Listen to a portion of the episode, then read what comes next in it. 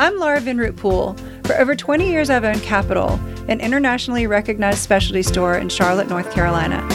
On this podcast, we unlock the stories of people's lives through the stories of what they wore. These aren't conversations about fashion, these are conversations about people. Everybody wants to know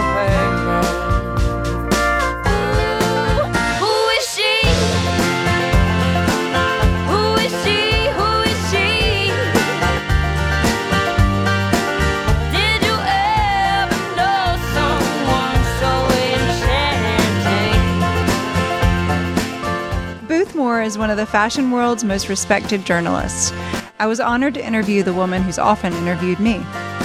I hope you enjoy learning more about Booth and her point of view on what's happening in the fashion industry today.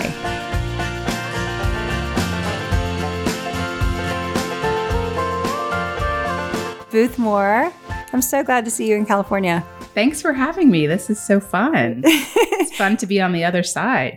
Well, and it's nice to be in California when it's 70 degrees and sunny and 40 degrees and rainy in Charlotte, Indeed, yeah. and it's Arctic freeze everywhere else. especially where you're from, which I think you're from New York. I am. I grew up in New York City. And tell me about that. What's your first fashion memory?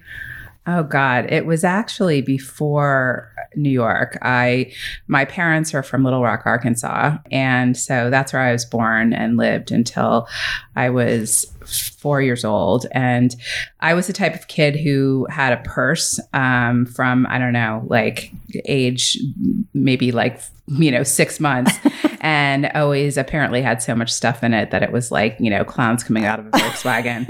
And so I, I think, you know, fashion is something that you sort of have in your genes. And I think that that was a, a sign that uh, I wasn't going to be able to let go of it. Well, I've also read that you've described yourself as an Olympic level shopper.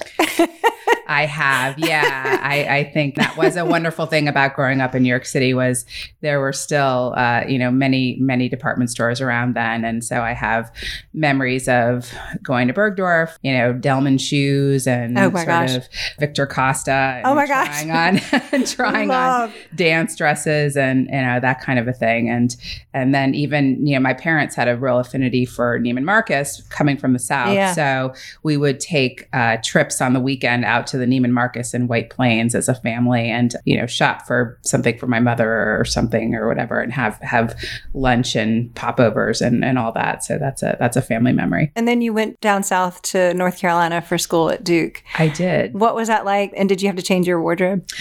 Not really. I mean, Duke was full of New Yorkers by then, honestly. And, uh, but I did, you know, I considered a lot of places to go to college, but uh, really wanted sort of the sense of fun of a Southern school and also the co ed experience because I went to uh, all through, you know, almost 13 years of a girls' school and, uh, you know, just kind of wanted something nor- normal with football games and, and all that. Your first job out of college was at the Washington Post?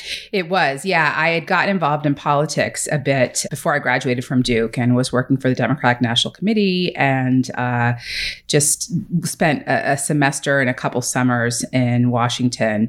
And so I had some friends there and really wanted to to move there, but also had an interest in journalism. And Were you and- were you a journalism major?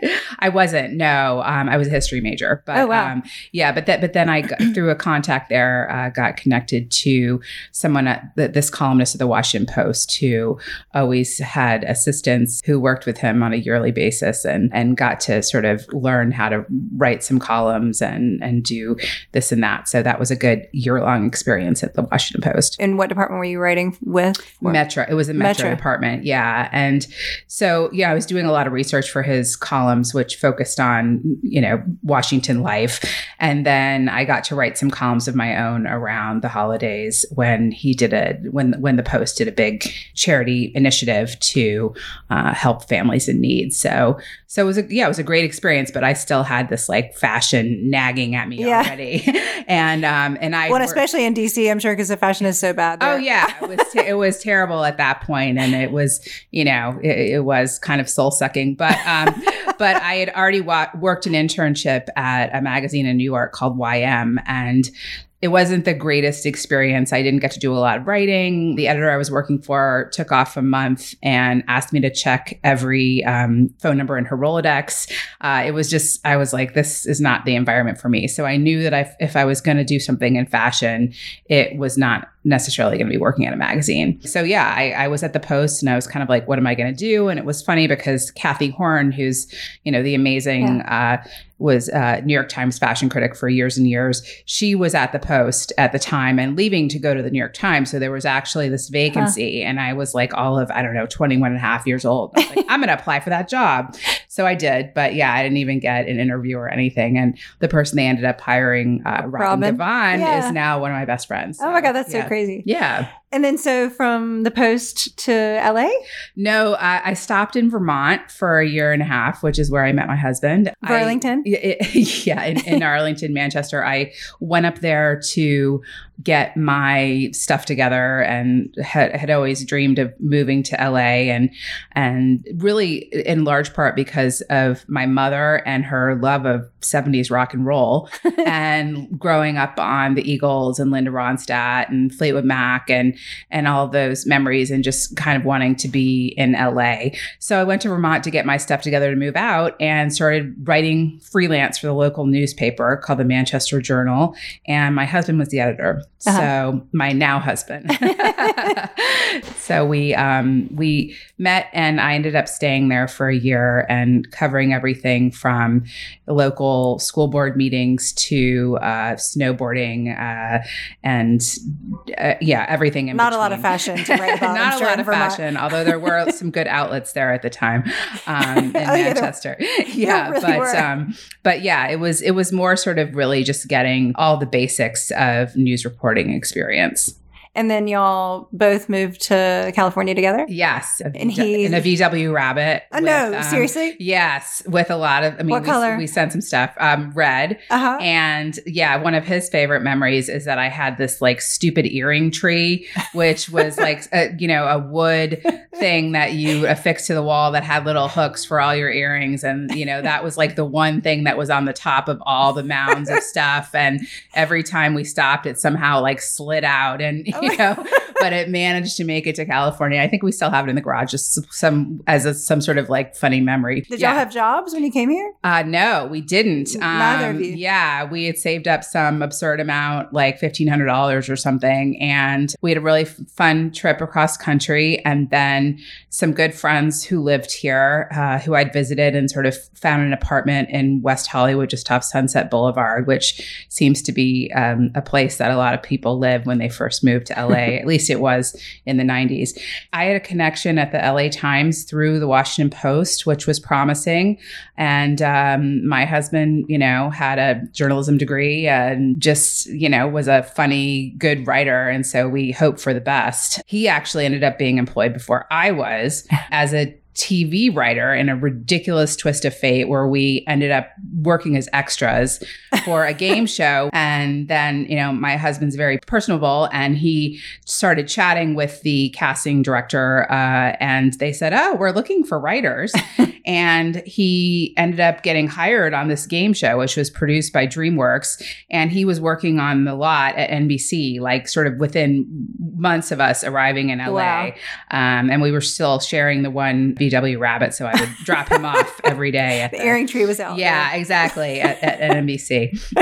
And then and then both got to the LA Times together. No, I was there for a long time before he was. He was in this game show writing uh, business for a little while.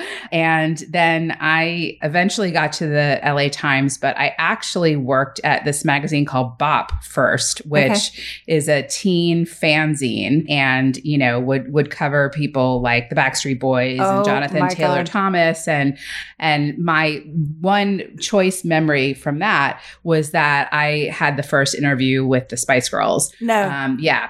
And so and you interviewed him while they were here? while they were here, they had just, it was their Oh first trip to Los Angeles and they were like, you know, calling all the media to try to cover them, but they were really sort of out of nowhere. So I went to. But went Bob to, really wanted to cover. yeah, we, we went to um we went you know went to Santa Monica, wrote a story about them, and it's funny because it comes full circle because when I was at the LA Times and Victoria Beckham you know, by then was a designer Right. and on her own Oh and everything. And she and David moved to LA. I got the first story with her when she moved to LA, and I had a picture of of myself with all the Spice Girls that I brought with the with me to the interview as an icebreaker, and it was hysterical. Did it go well? It did go. she has a great sense of humor. Actually, she's pretty funny. She is, and she's um, and she's she's very normal. Yeah, Yeah. that was one of my favorite interviews because I met her, and we met at like one office, and then we went to the chateau for drinks, and she. You know, it's like she had the SUV downstairs that we were all piling into, and she just kind of went head first into the way back of the SUV. And I was like, You're like, "This "Wow, girl that's cool." cool." Yeah, I mean, she's just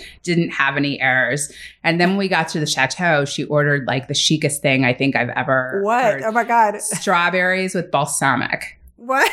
I know, I know. I, I like just like fresh strawberries with balsamic, Balsamic vinegar. Yeah, Wow. and it was delicious. That must be a skinny girl, skinny girl dessert. Secret, exactly.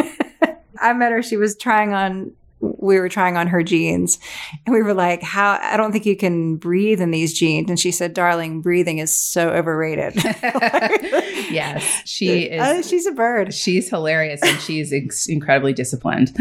And so, from Bop, how did you shift to fashion Well, I had interviewed at the LA Times and I was just waiting, waiting, waiting, and and for a spot to open? for a- any spot. I, Yeah. you know, my one of my philosophies about work has always been sort of find where you want to be and try to get your foot in the door, Totally agree uh, with that. however you can. And so they had a part time job open in the calendar section, which is the arts and entertainment section. I was like, well, you know, if I can get that, then I can maybe do other things there. So it took them, I, you know, six to eight months to finally hire me for that. And then once they did, I started freelancing fashion stories for the fashion editor there. And did you know from the very beginning that that was what you were working towards? strangely enough, growing up in New York, I wasn't really aware of the fashion coverage in Women's the wear. Times, for Sure. example, or women's wear really. I mean, it's funny because I think fashion as an industry has changed a lot. And I, I wrote this book called American Runway, and it, it talks about sort of what changed in terms of runway shows and in terms of pop culture to make fashion sort of a more universally known about thing. And I think a lot of that happened in the you know late 90s and 2000s so when i was growing up yeah i wasn't really aware of fashion criticism but i pretty soon realized that i wanted to write about fashion seriously and i didn't want to be I didn't want to be dictated to uh, from advertising standpoint about Yeah. what I could and couldn't write, and I wanted to try to write about it in a bigger picture way and how it relates to the world around us. And that really the only place to do that was going to be a newspaper. So and never and other than why I'm like never had an interest in in magazines. Always in that. Also, was that because of knowing Cathy and knowing Robin and seeing how it could be done? Because I think it's almost like you have to see people that are not doing what you want to do, but opening that part of your brain to see that that's even possible, like Yeah. expanders. You know, Yeah, yeah, definitely. I think it's because of that. And it's also because of the fashion editor at the LA Times, um, Mimi Avins, who started giving me freelance opportunities. And yeah, just this this ability to kind of explore journalism, but also write about fashion was was what I wanted to do. And did you love it from the first minute you did it? Yeah, I mean, m- the first story I ever did for the LA Times was about Stevie Nicks style. Oh my god! So for you know, coming from my mother absolutely loving her and 70s and 60s rock and then getting that opportunity, that was amazing. And then I went to my husband and I went to the Fleetwood Mac concert at uh, the Hollywood Bowl like a day or two after the story came out. And Oh. somebody behind us was talking about the story no, which was like a dream come true. Ah. So that was a, a great way to start. And um, amazing. yeah, and and I think you know obviously there have been a lot of changes in the way fashion's covered, changes in journalism in general in the last uh, you know. 20 odd years that I've been doing it. So, you know, it's been sort of a lot to adjust to, but still, I think when it, when fashion collides with, uh, you know, politics or uh, music or, you know, a- anything art, that those are the most exciting stories for me to write. You went on to work for 17 years for the LA Times and have been called one of the most one of fashion's most um, most respected journalists. Yeah, it's true. What what was your most meaningful moment there, time there, and how did you know it was time to leave? There were a lot of meaningful moments. A couple of stores, stories I did with Tom Ford were really meaningful because he brought a lot of respect to fashion in Los Angeles by, you know, eventually Mm. ending up here. And I think that's really kind of the through line of everything that I've been that I've been trying to do in my career is just to sort of bring respect to what happens out here. And Yeah. and that's been interesting to watch is just sort of the the opinion people have of Los Angeles and how that's changed and even how the culture in the city has changed. But you know, I mean, I was covering Fashion Week here when it was like in back alleys and you know and like you know weird shows and and whatever and you know then also when you know Dior came to have their cruise collection in Calabasas so Yeah. I think it's it's been a, a wide span of things but it did take a while. I mean when i first started covering the shows in europe i had i got in screaming matches with a couple of publicists who you know didn't want to give seats to the la times at shows. And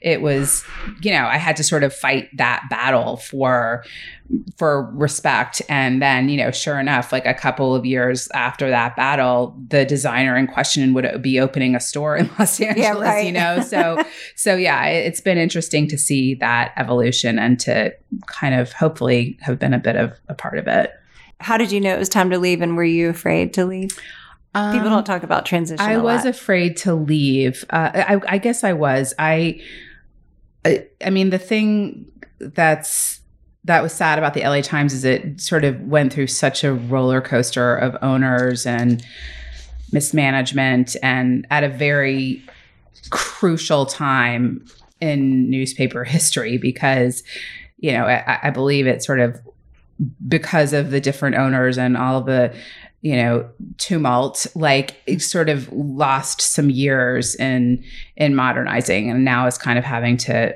play catch up a bit and you know certainly has a new local owner now which seems to be very positive.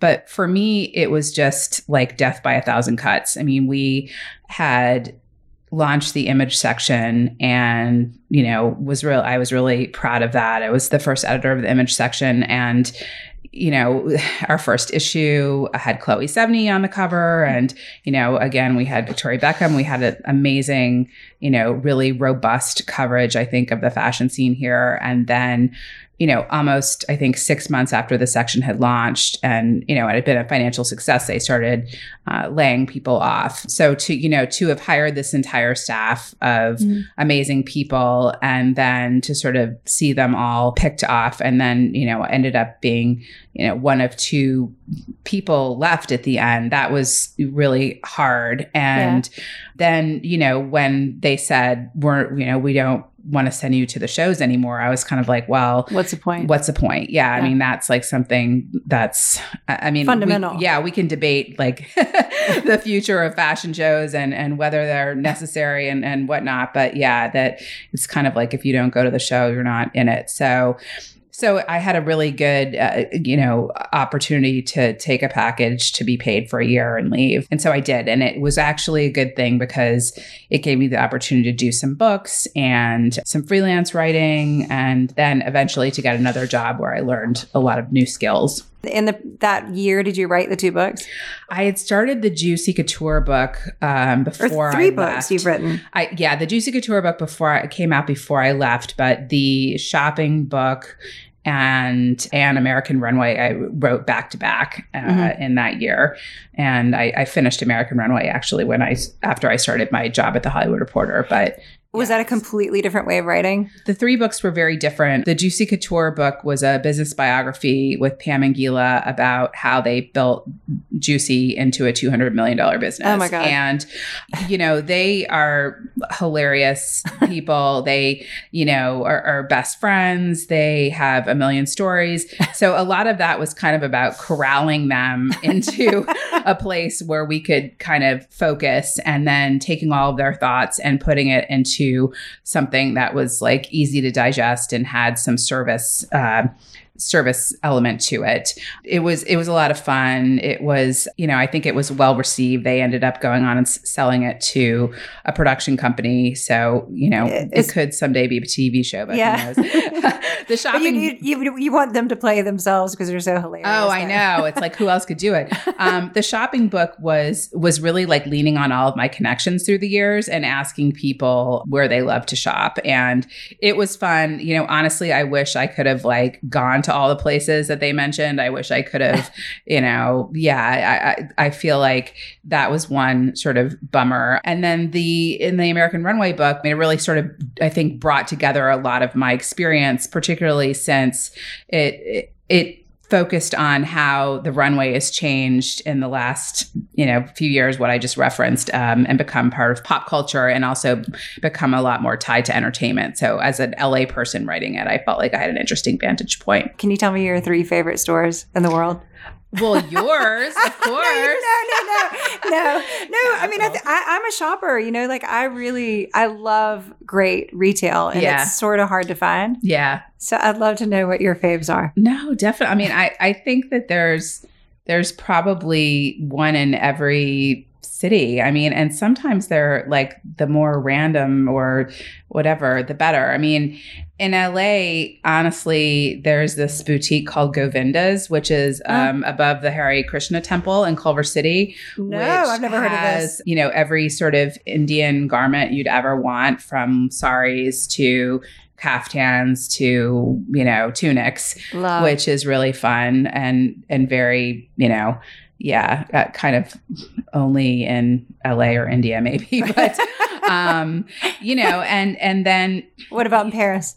In paris i mean the Bon Marché I, Yes. i can't Me too. yeah it's too good Unbeatable. although I, I actually liked it more pre renovations. I, I have this thing about all these department stores renovating, but maybe it's just because I'm nostalgic. But and then the Dries Van Noten store. I was going to say the same thing. Yeah, is incredible. Um, and then yeah, another sort of Indian place called Simran is. Oh, I love the six. Simran. Yeah, Aw. that's really fun to go to. So yeah, and then I'm trying to think where else. London, I love going to Liberty. Um, I love just because it's so old school. And then there's a. I try not to do fast fashion that much, but there's one that H and M has now called Arket, which is A R K E T, which is Huh. on Regent Street and really has like sort of the Celine vibes going and Huh. they also have them in, in I think in Sweden but yeah it's it's the I can't I haven't found an Arket I don't think there are any others in Europe yet So just in or, London. or in that they're in Paris yet or Italy so All right, I'm going to look it up. yeah so then, so Hollywood reporter and then uh, West Coast editor for Women's Wear Daily. yeah I mean, had you always been a fan of women's wear? You? yeah I mean it's you know it is It's sort such of the legendary- Bible Yeah, it is, isn't it? the Bible. Um, and you know, it's funny because I had read John Fairchild's Chic Savages a number of years ago, and then when I got this job, I reread it, and I do think that he had such a spirit and a sense of humor about covering the industry that I really admire and sort of try to keep in mind when I'm writing. Just yeah, the hilarity that uh, of it all. Yeah, so so you know, I mean, I it, it's been a great experience, and, and Hollywood Reporter was was difficult place to work, but um, it was a great experience because it I got a lot of digital yeah. digital experience from that. I ran our our style vertical and also really admire as as an organization their ability to jump on news in like a second's notice and Yeah. turn around a story and and all that and, and and a memory I have of of doing uh, you know I I was writing there for the you know through the the Trump election and the, the first few months after that. And I remember writing about uh, and this is another thing that I learned has become you know such a phenomenon that I learned at the Hollywood Reporter is writing about social media. And uh, Ivanka Trump had posted a picture of herself at going to a, a gala uh, uh, on the same day that a her her father was talking about a Trump uh, a controversial policy about ref, refugees, and she had this like tinfoil dress on, and it was silver metallic rather, and a lot of people were were comparing it on social media to the tinfoil capes or Oh, God. coverings that are sadly given Yeah. to refugees and you know so so that kind of thing i mean yes it's a gotcha moment but you know that that kind of has become part of fashion reporting too Yeah. is kind of looking at how people are reacting to images online and and, And it can become a scandal Yeah. Melania's famous coat. exactly Oh my God. yeah Will you talk a little bit about the state of fashion and um, maybe start with Barney's? like, how, how did we get here? I so know, sad. Barney's. So, I mean, again, I I feel like there is this. These stores think that they need to do all these renovations, and Like, what does a renovation do? I don't yeah, understand. I don't Especially know. that one. I know I I'm not sure that that was a wise use of funds, but you know, I mean, there's it's if you look at the statistics, I mean, obviously, you know, people are shopping a lot more online. You have to give them a reason to come into the store. Yeah. You have to create an experience. A community is, I think, even more important.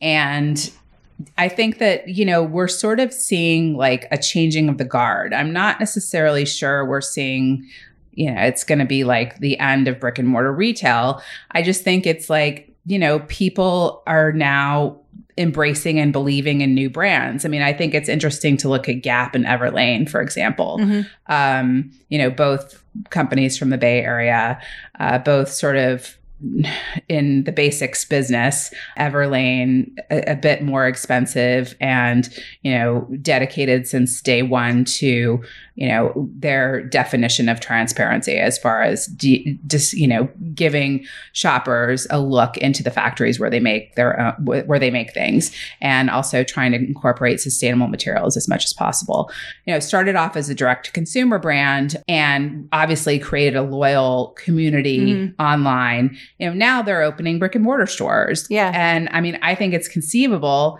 that everlane could be just like gap in 20 years Sure. as far as the number of stores. But you know it has the thing is, is it has different values than gap. And as much as gap now is trying to you know tell a sustainable story and sort of you know do their own thing with that i mean that that hasn't been their story since day one. So i think it's you know it's more less a matter of like this is you know end times for retail than just a matter of like Different there's a reinvention. Yeah, Yeah. and a changing of the guard And what about runway shows and sort of that whole? since you I wrote a book on it, the runway shows it's like you can't hardly believe they're still going on I know.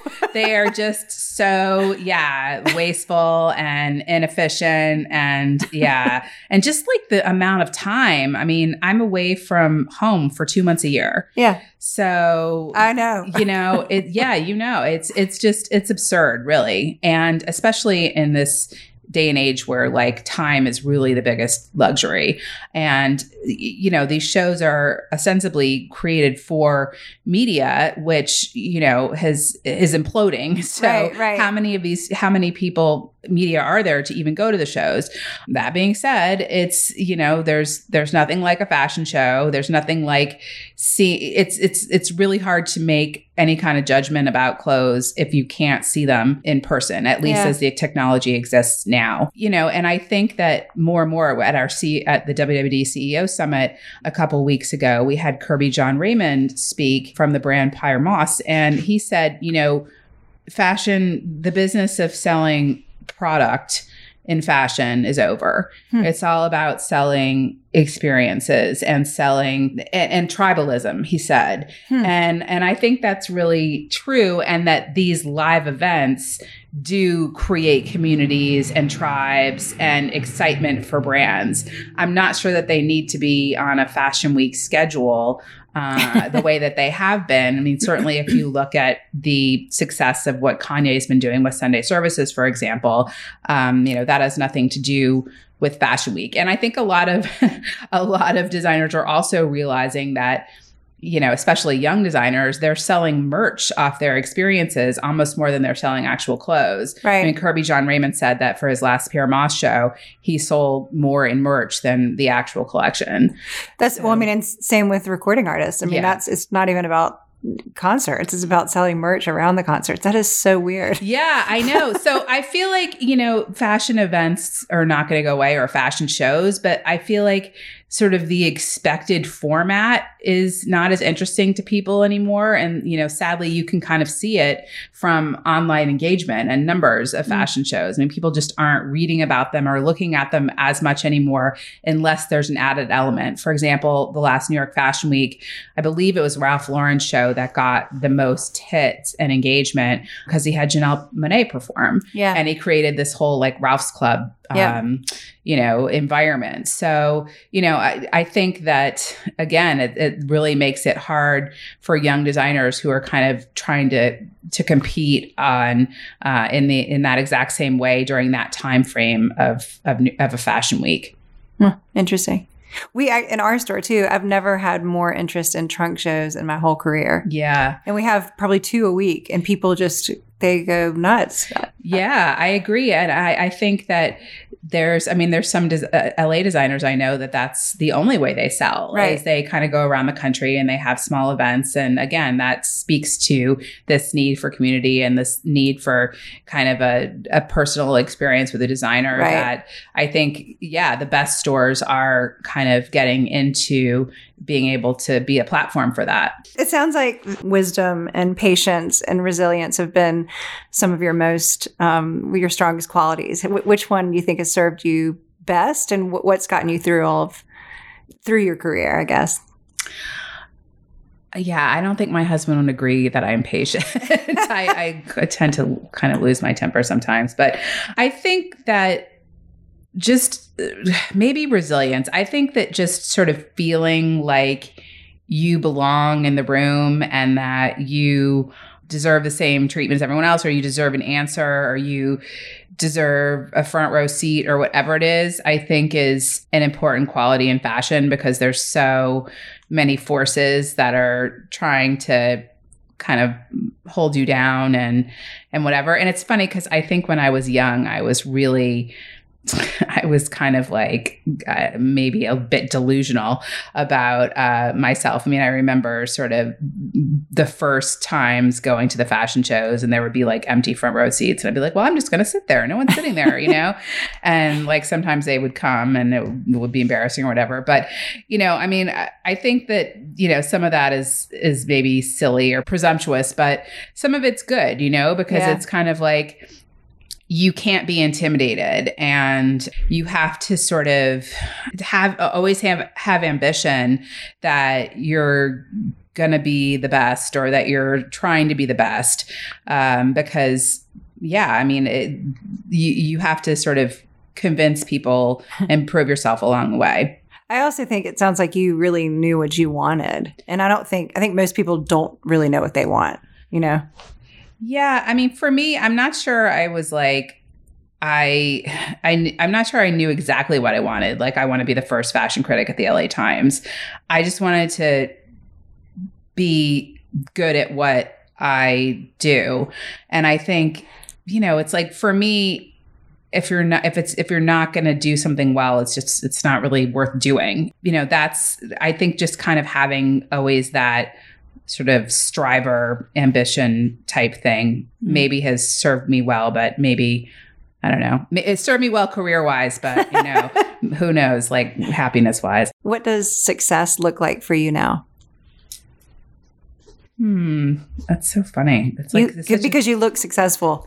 oh thank Do you feel successful? not really and i feel you know that's like you know question for the um, psychiatrist couch but um, i i feel like I don't know. I, I feel like it's success for me is just kind of like one story after the next. I mean, it's it's kind of like okay, I'll reread that, and you know what, that was that was actually that was good. I did a good job, or you know, or even success could be I had a really tough time with this you know, fashion week or, you know, some things that discouraged me, but I made it through.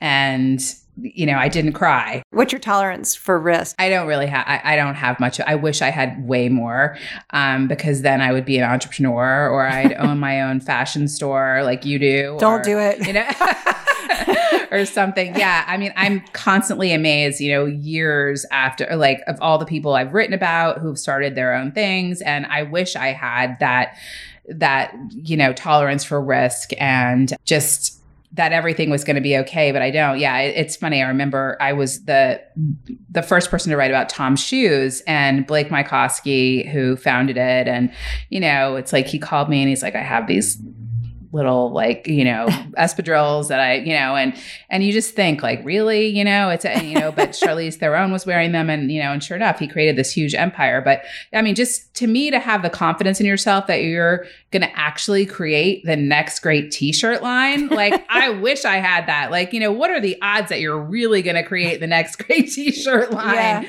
but you know people do it day after day and kudos to them. Um you know I'll, I'll be happy to write about it but sadly yeah I, I don't have the courage to do it. I think you've had a really interesting seat to watch actually all this whole fashion change over the last 30 years. yeah 30, yeah uh, well maybe 25 25. Yeah, I, I am older. But it has, it's so completely different, isn't it, from when you started? Yeah, it's very Every part of it. entrepreneurial. Yeah, it's.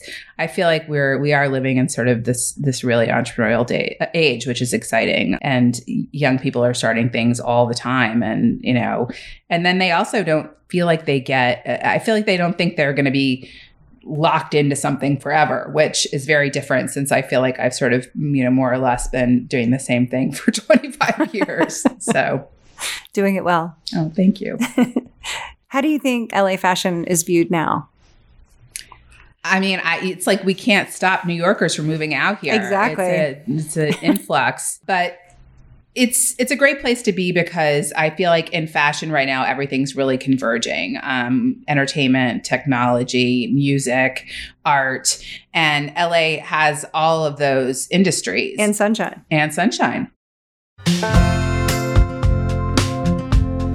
We ask everybody in the podcast what they wore to prom. Did Chapin have a prom? Chapin didn't have a prom.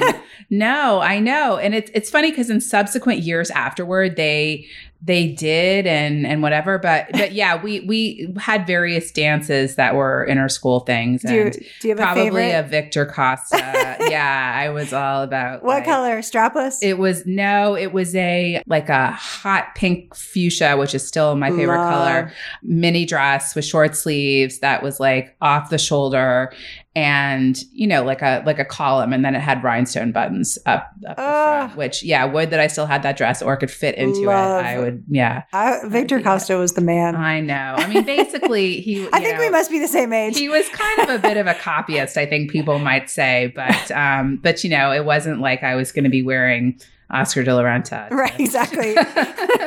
so Thank you so much, Booth. Love, Thank you. loved having you. this was really fun thanks for having me What We Wore is produced by Capital and Balto Creative Media.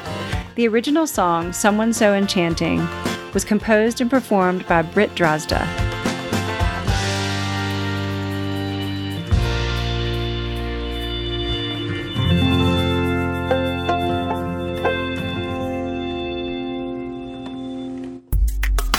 We is a member of the Queen City Podcast Network, powered by Ortho Carolina. Find out more at queencitypodcastnetwork.com.